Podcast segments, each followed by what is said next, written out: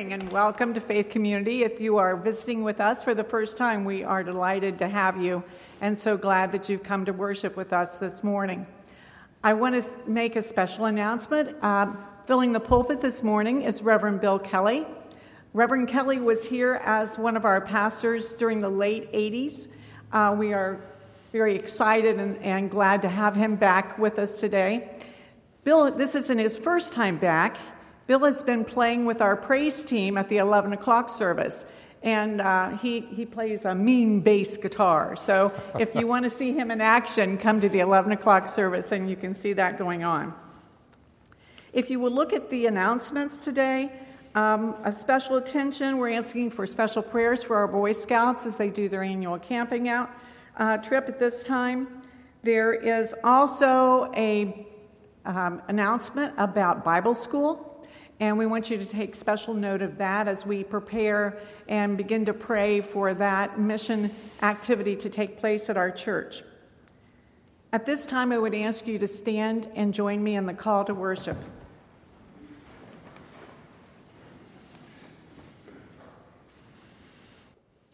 A new day has dawned, God's gift to us the fruits of the land are ours to enjoy. We are a new creation in Jesus Christ. The old has passed away, the new has come. This is a day for forgiveness and reconciliation. Celebrate God's love for the lost who are found. The glad cries of deliverance surround us. Shouts of joy arise from our hearts. Let all who are faithful offer up prayers. May all who are in Christ give thanks. We will be, glad and join the dance of life. With, the upright of heart, we rejoice and sing. Please join us in our first opening hymn, uh, Grace Greater Than Our Sin, number 365 in your hymnal, or the words are also on our screens.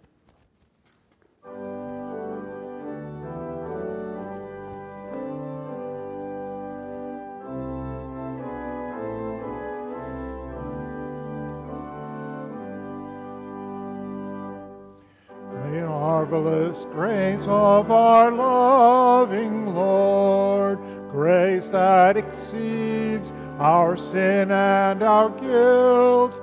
Yonder on Calvary's mount outpoured, here where the blood of the Lamb was spilled. Grace,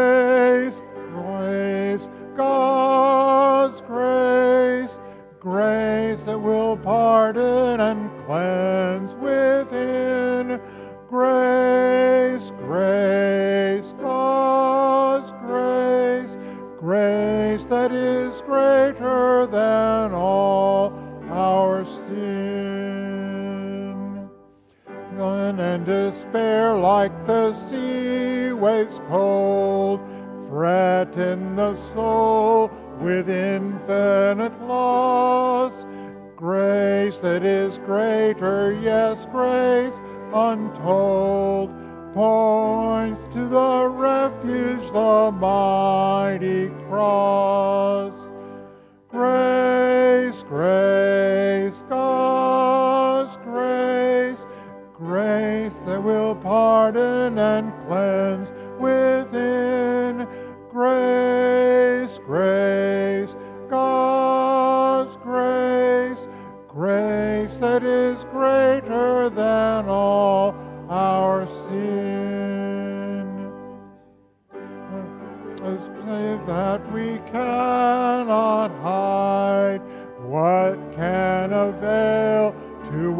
wash it away?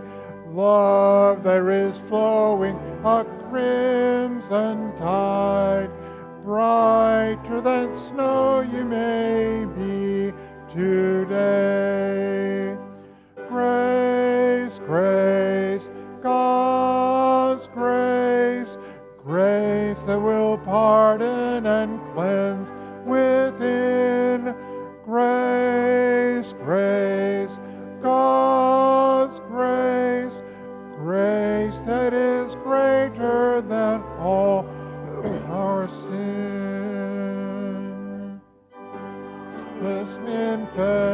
Matchless grace freely bestowed on all who believe. You that are longing to see his face, you this moment his grace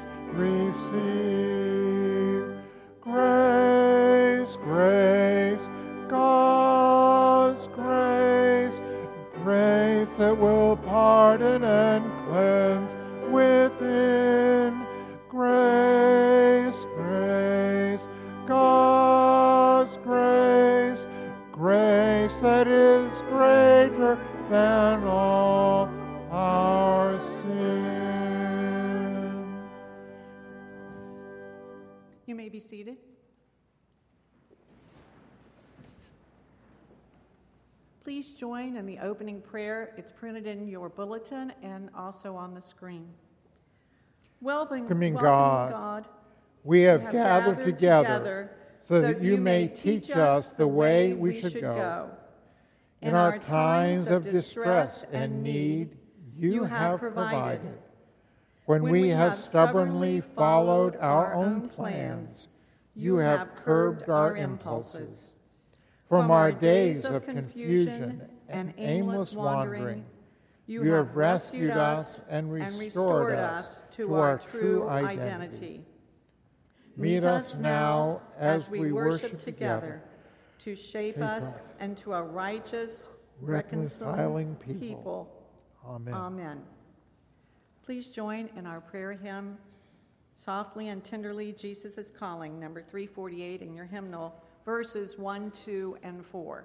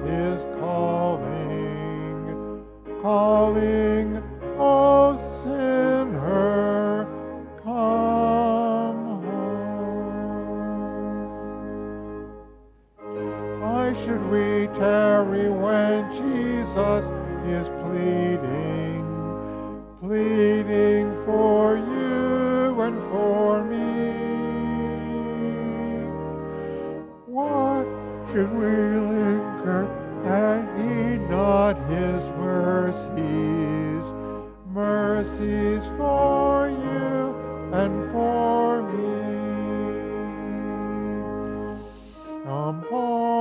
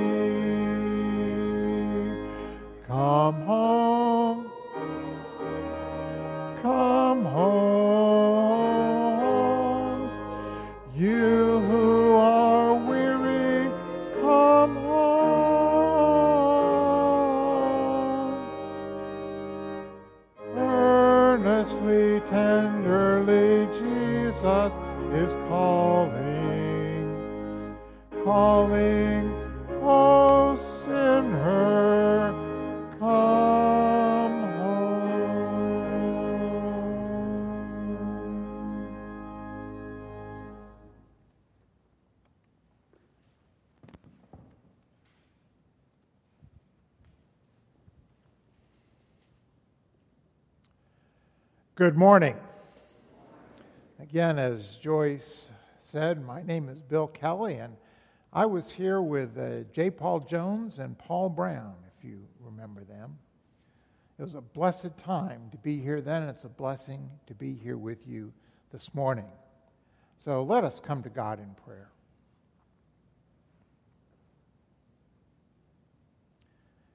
Loving Father, we come to you this morning in the name of Jesus. You know us, Lord. At one time, we were far from you, but we've been born again. And thank you, Lord, that we're now part of your family with a wonderful prospect of living for, with you in heaven through all eternity. Thank you for your faithfulness and your mercy and grace today. You're always there when we need you. You've never turned us away and you've never failed us. In our troubles and trials, even, Lord, in the valley of the shadow of death, you've been right there with us. And you've helped us through, so we praise you today. And we wish we could tell you that we earnestly want to do your will and fulfill your plans for us. We wish you could promise we wish we could promise those things, but you know us. We're so busy living in the here and now. We have jobs, we have families, we have children, grandchildren, great grandchildren. We have responsibilities. So often, Lord, we're like those invited to the wedding feast who have so many competing priorities, they just don't have the time to celebrate. So help us, Lord, to repent and put first things first Help us, Lord, to seek first your kingdom and your righteousness and let the other things fall into their rightful places. And we've come here this morning with very personal needs. Maybe nobody on earth knows about the struggles and burdens we're facing, but you know. And you invite us to bring everything to you in prayer. So, Lord, we reach out to you because we know that you're already reaching out to us. We ask you to meet our needs this morning and give us the assurance that you're answering our prayers. And Lord, we lift you so many different kinds of physical needs and financial needs, emotional needs, relational needs. Whatever they are, Lord, we bring them to you because you, Lord, can do something about them.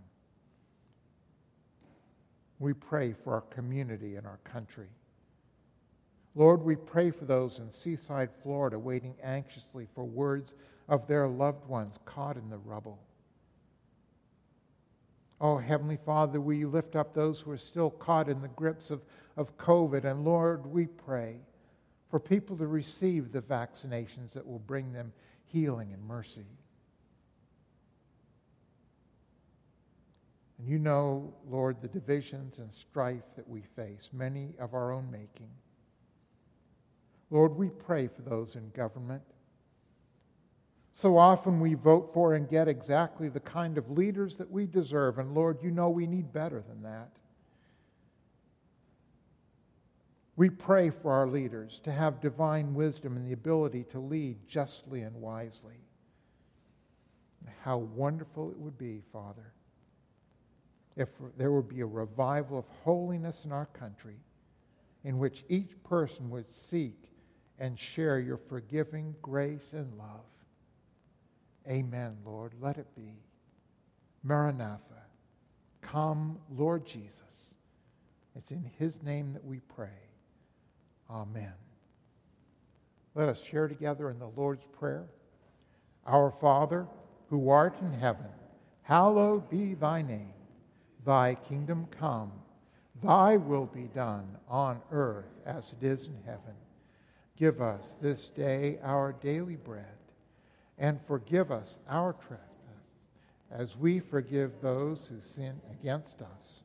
And lead us not into temptation, but deliver us from evil. For thine's the kingdom, and the power, and the glory forever. Amen.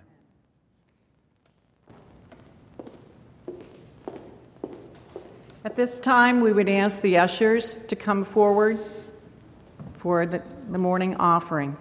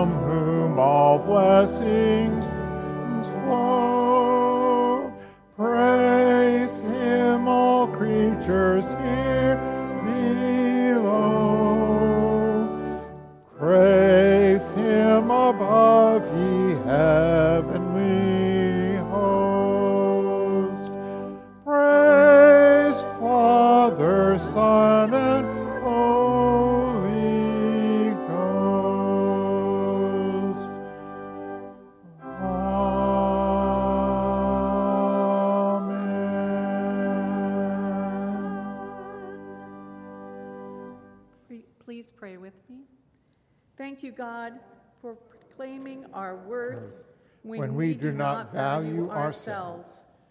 Thank, Thank you for welcoming us to a celebration of life with so many precious gifts.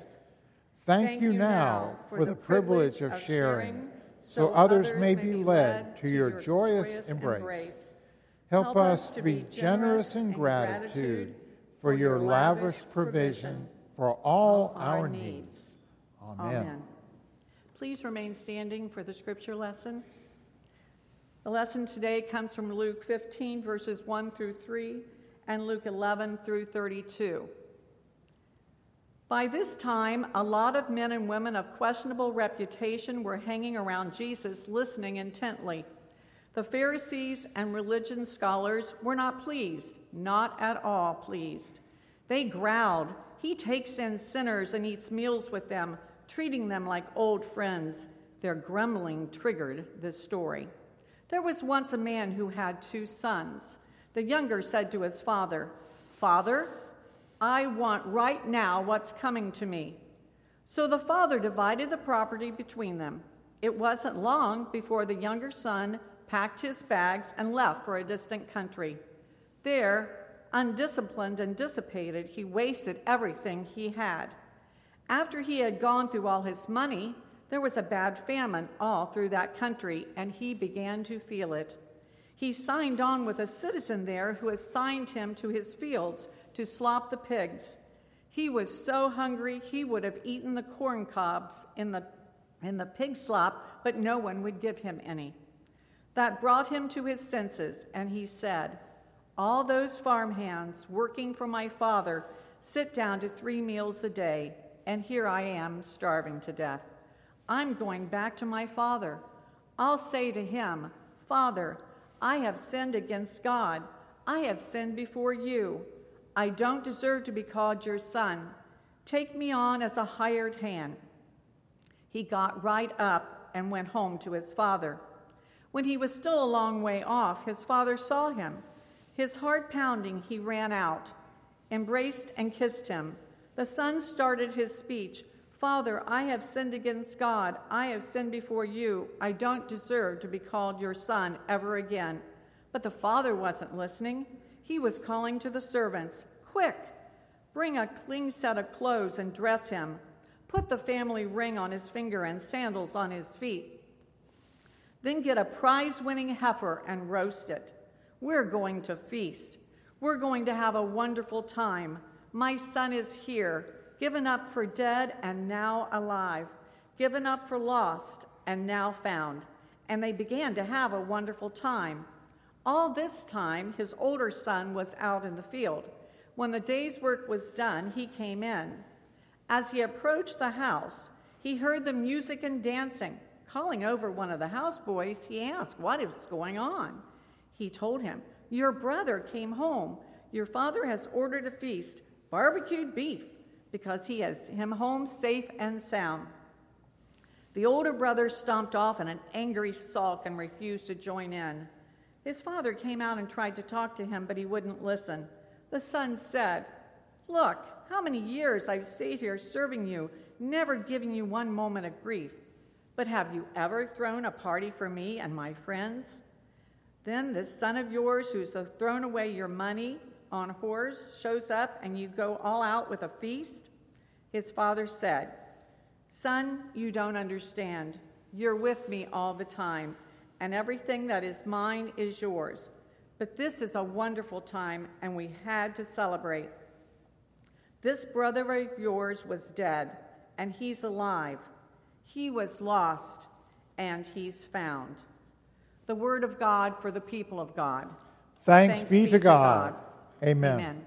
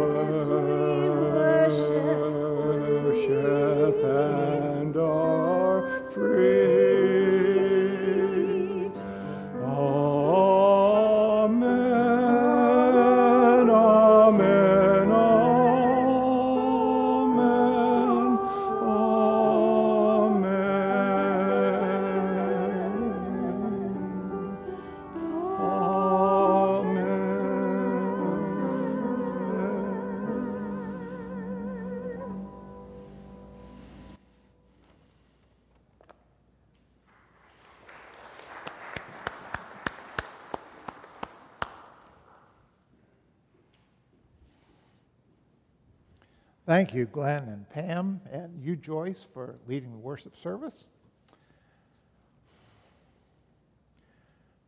Now, right after the uh, offering, I was going to come up and walk over here to the lectern and start to preach. Uh, because Glenn, I believe falsely, accused me of when I was associate pastor here of forgetting the choir. But I decided to refrain from that little joke. You know, I haven't been far away for many of all these years. I was just up the road in uh, South Springfield at Emery Chapel Church for 15 years. And uh, I was, uh, when I was here, I fellowshiped with Brad Olson, who was at Old Town. Uh, he and I fellowship quite a bit and related while he was here for some of that time. But here I am now. And I just ask that the Lord bless the meditations of our heart as we listen to his word expounded this morning. Now, this is a story that we're all very familiar with, isn't it? Story of the prodigal son. And we, take its title for granted without giving it much thought. But I want us to take a look at God's grace this morning by taking a different and I think more accurate slant on it.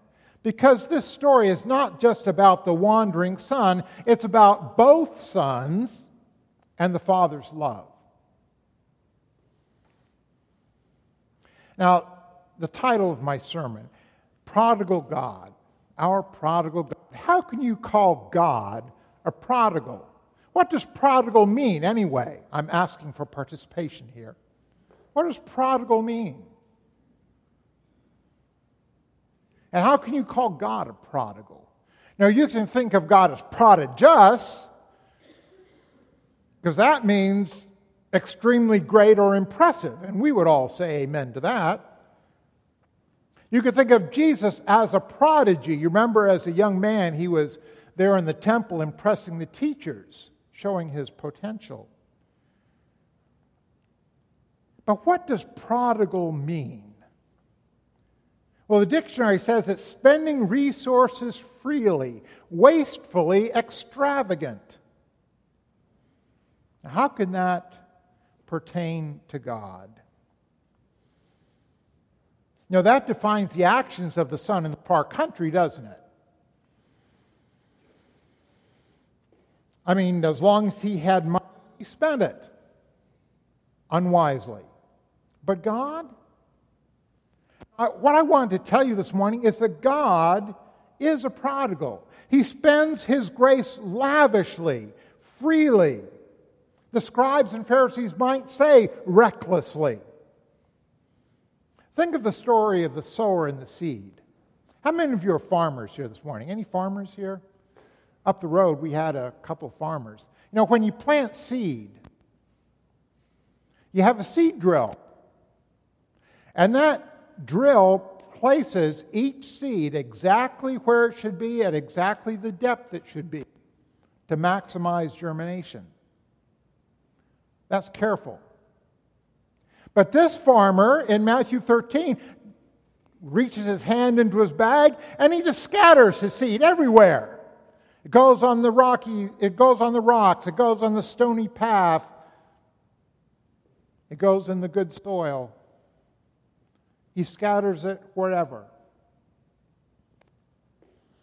Jesus told us this story to show that God liberally gives his grace to everyone.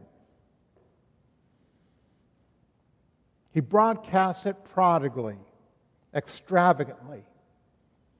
And all we need to do is receive it. Amen?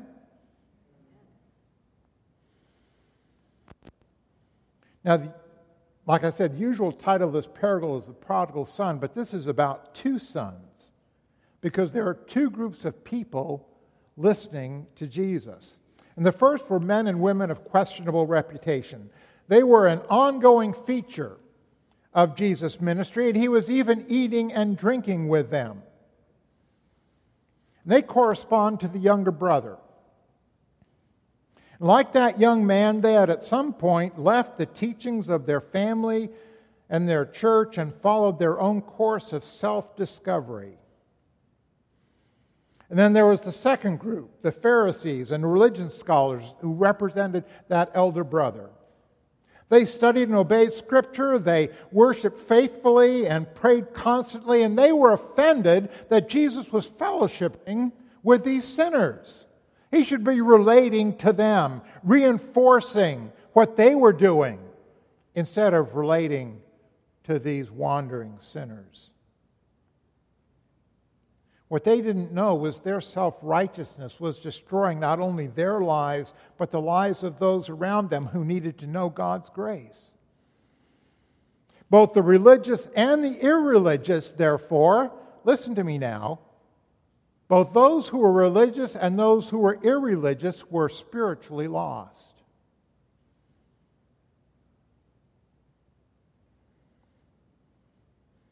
Now, this is also reflected in the culture wars of today. On the one hand, more and more people consider themselves non religious or even anti religious. Lifestyles are becoming more and more, more, to put it kindly, various. Such people, and some with good reason, are suspicious of individuals and institutions that claim to have moral authority over the lives of others. And alarmed by this rise in immorality, some conservative Orthodox people have organized to, quote, take back the culture. And they have as dim a view of the others as the Pharisees did of the sinners in Jesus' day. And this divide is splitting our country right down the middle.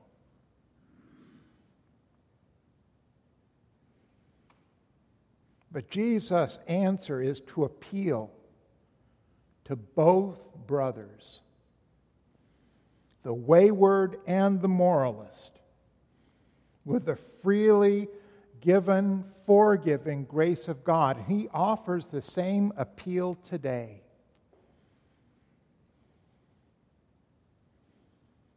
So let's take a closer look at these two lost sons.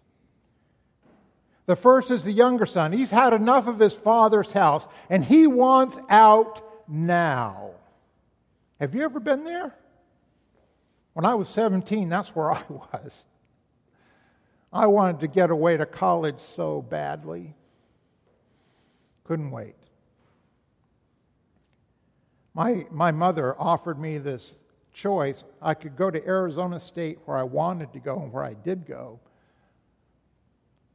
or I could go to University of Nevada, Reno, close to home, and she'd give me a car. I wanted to go so badly, I hopped on the first plane down to Phoenix. So here I am, younger brother. Well, I was the third of four children, two older sisters. You know how it is. Younger son. But he comes to his dad with a shocking request Give me my share of the inheritance. No, when dad died, it would be the usual thing for the older son to get two thirds and for the younger son to get one third. But he said, I want right now what is coming to me. He wants his father's hard earned stuff, but he wants nothing to do with his father. He's lived off his father to this point, but now he wants out. So the father, unbelievingly lovingly, some may say recklessly, gives his younger son the third that is, quote, coming to him. Aren't we glad we aren't all getting what's coming to us? You know, it's amazing, isn't it, that God gives us this kind of freedom to choose our own way? We all know what happens to the younger brother. I won't go into detail there. But when he comes to his senses, he devises this plan. He's going to go to his father and admit that he was wrong. He had no right to be called his son. He just wants a job as a hired man. And back there, stability was everything. If you were in a household and you were a servant or a slave, you had a place there. They had to take care of you. On the other hand, if you were a hired man, you got your pay, but that's all you got. And in that day, that was a very tenuous existence. But as the younger son approaches home, the father, the patriarch, sees him coming down the road. He's still a long way off. And he hikes up his robe around his hips and runs to him. Now, I want us to really think about this. How many of you run today? You know, when I was here living on Meadow Lane, I was gaining a little weight, my blood pressure was going up. And so, what I did was I got up early in the morning, put on my running shoes, and I would run the mile to the YMCA work out for an hour, and then run back. And it got so that was no thing. I'd run that mile easily and swiftly. Man, I don't think I'd make it down to the end of the block today. Now, I bike. I bike from Springfield to Cincinnati and back. But running, nope, nope, nope, nope. But the father abandons all thoughts of age and dignity and even safety and he runs to his son. He's so anxious to see him. Dumbfounded, young man tries to come out with his spiel, but the dad isn't hearing any of it. He calls for these new clothes and the family ring and shoes for the young man's feet. Then he or- uh, orders up this feast featuring the fatted calf, the best. You know, such an event would have included not just the household, it would have included the whole village. The prodigal father wants everyone to hear the good news my son here given up for dead and now alive given up for lost and now is found. And that good news is for us today. It's not just for you and me it's for the world. God's loving forgiveness can pardon and restore any and all sin. Remember that old hymn, There's a fountain filled with blood? The dying thief rejoiced to see that fountain in his day. And there may I, though vile as he, wash all my sins away.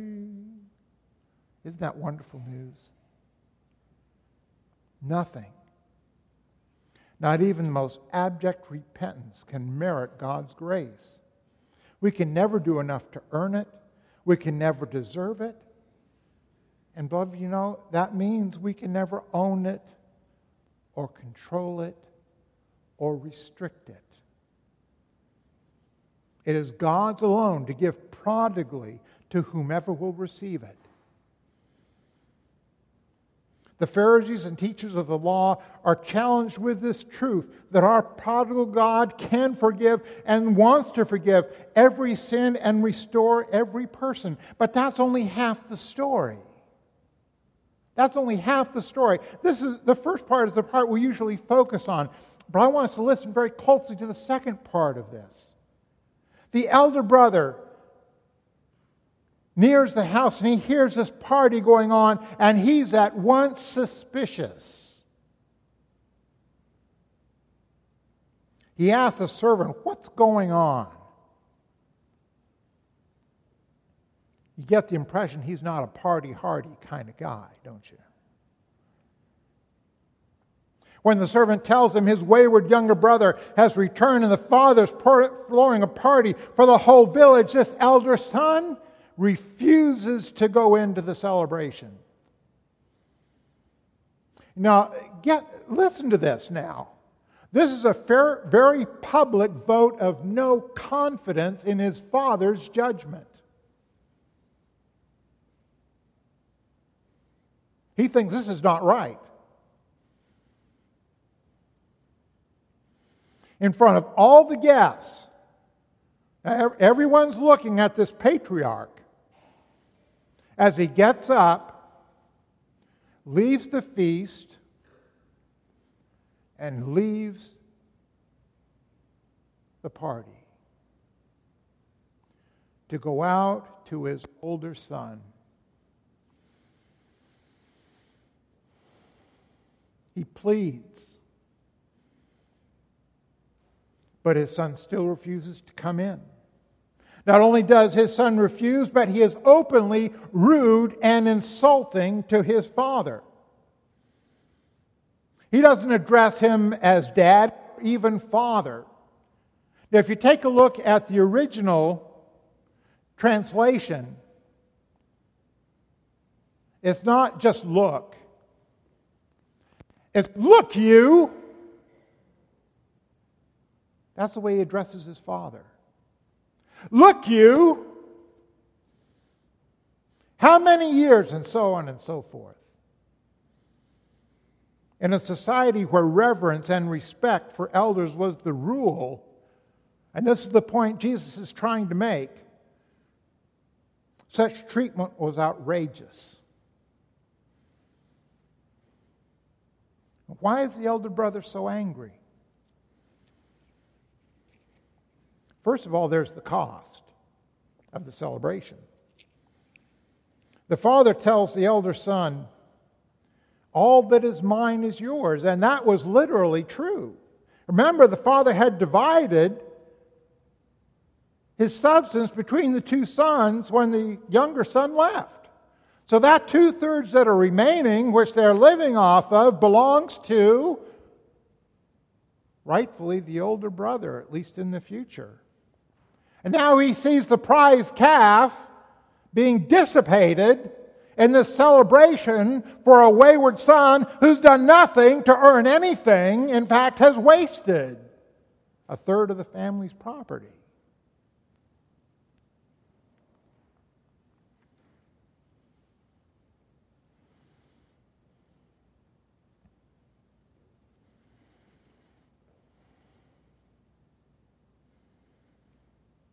The elder son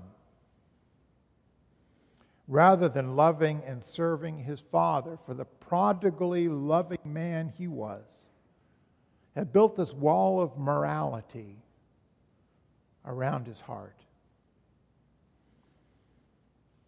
He was always doing everything exactly right, following all the rules, and he never needed, really, his father's grace and love. He was good enough. Now, I'm asking here, we who are sitting in church, most of us, I believe, in our own minds, are living rightly before God. Do we deserve to be here? Are we like this elder brother? Now, you can try to avoid Jesus as Savior. With all, all, with all the hymns about grace and love and everything, we can try to avoid Jesus as Savior simply by following all the moral laws. Or we think we can. You believe God owes you. Answered prayers, a fruitful life, a golden ticket to heaven. Now, we may not think that, we may not vocalize that, but it's so often how we live it out. We look out at those people out there and we contrast ourselves, don't we?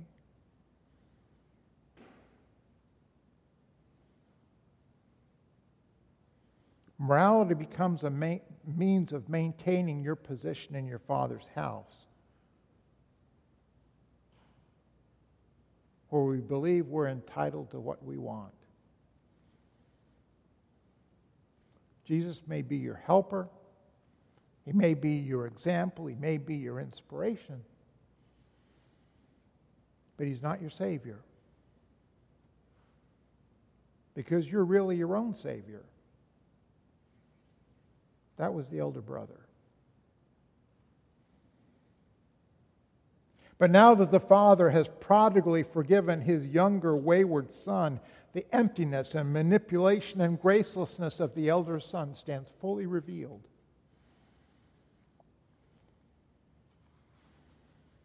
What the gospel tells us, dear people, is that everyone is wrong.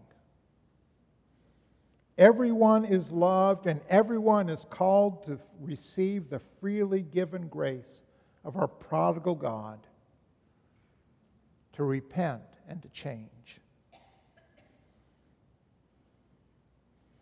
The Old Testament tells us this. In Psalm 53, verse 2, it says, God looks down from heaven, searching among all mankind to see if there is a single one who does right and really seeks for God.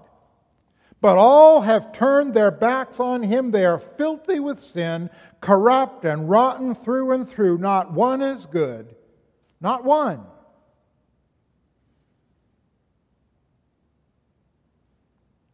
Jesus said it. John 3:16, "For God so loved the world." He didn't say, "For God so loved the righteous." Because beloved, there ain't none. God so loved the world that he gave his only Son, that whoever believes in him should not perish, but have everlasting life. Romans 3:23 says, All have sinned.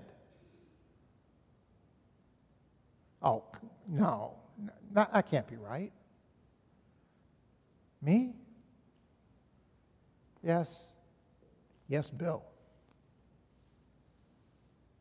All have sinned and fall short of the glory of God.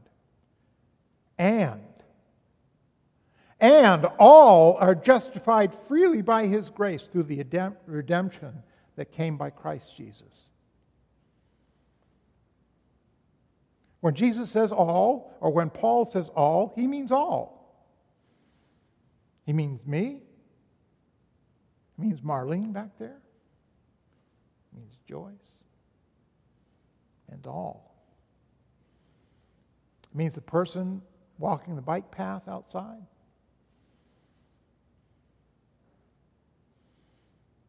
It means the guy who's playing golf right now in this beautiful weather.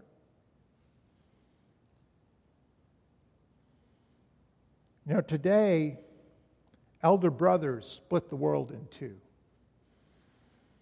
He said, The good people like us are in, and the bad people who cause all the trouble are out. You know, younger brothers are doing the same. We open minded people are the answer to the world, and those narrow minded people are the real problem. And as they speak, can't you hear John Lennon in the background singing Imagine?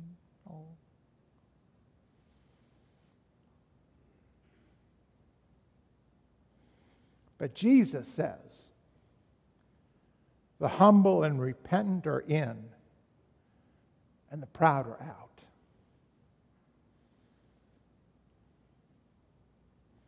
The only prerequisite for receiving the grace of God that we all so desperately need is to admit that we need it, that you need it.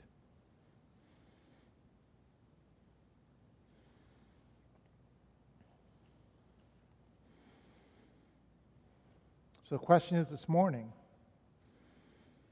will you respond to that grace and receive it? And will you then freely offer that grace to others?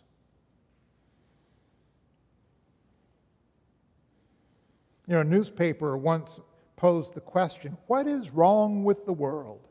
And if you had to answer that question, what would you say? What is wrong with the world? Well, the noted Catholic theologian G.K. Chesterton saw that wrote a very short note back to the editorial board of that paper. he said, Dear sirs, I am sincerely yours, G.K. Chesterton.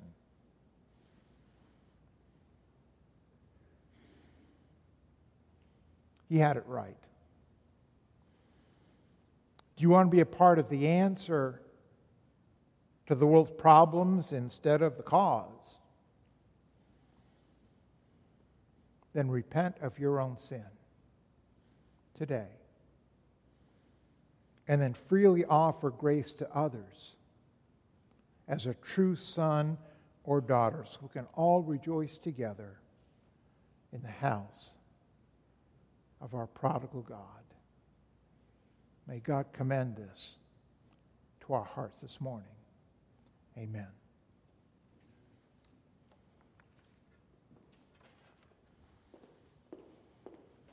Please stand and join us in our closing hymn, Amazing Grace, page 378 in your hymnal, and the words are also on the screens.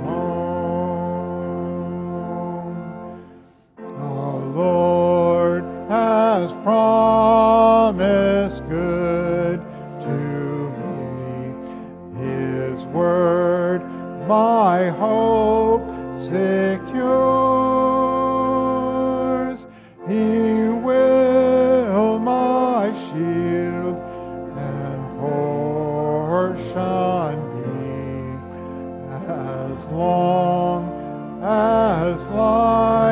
cease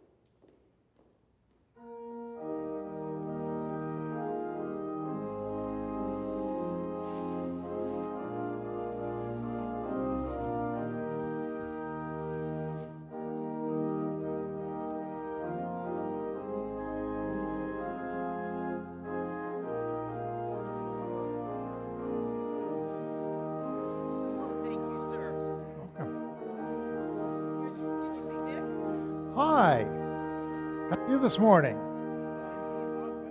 Good, good. I'm glad. Dick, what's the last name? Oh, yes. Okay. Right.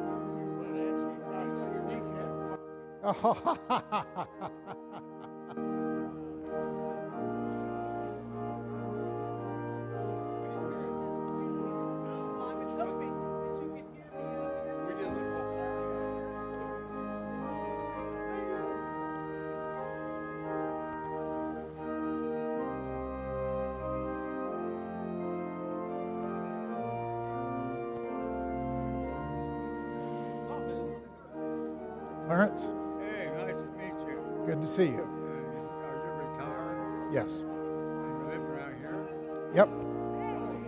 Right up North Springfield. Oh, yeah.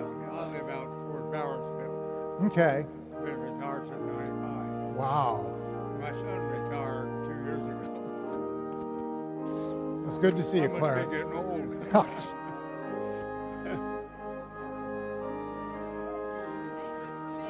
You're welcome. You're welcome. Yeah. You're welcome. Thank you. Amazing prayer and message. Thank you, Pastor. You're welcome. You're welcome. Uh, you got a good leader in there, Stack. I played in his praise band for five years. I played violin. He's leading y'all in this thing. Oh, yeah, right. Right. Awesome. Yes, he is. Thank you. Thank you. Thank you. Thank up,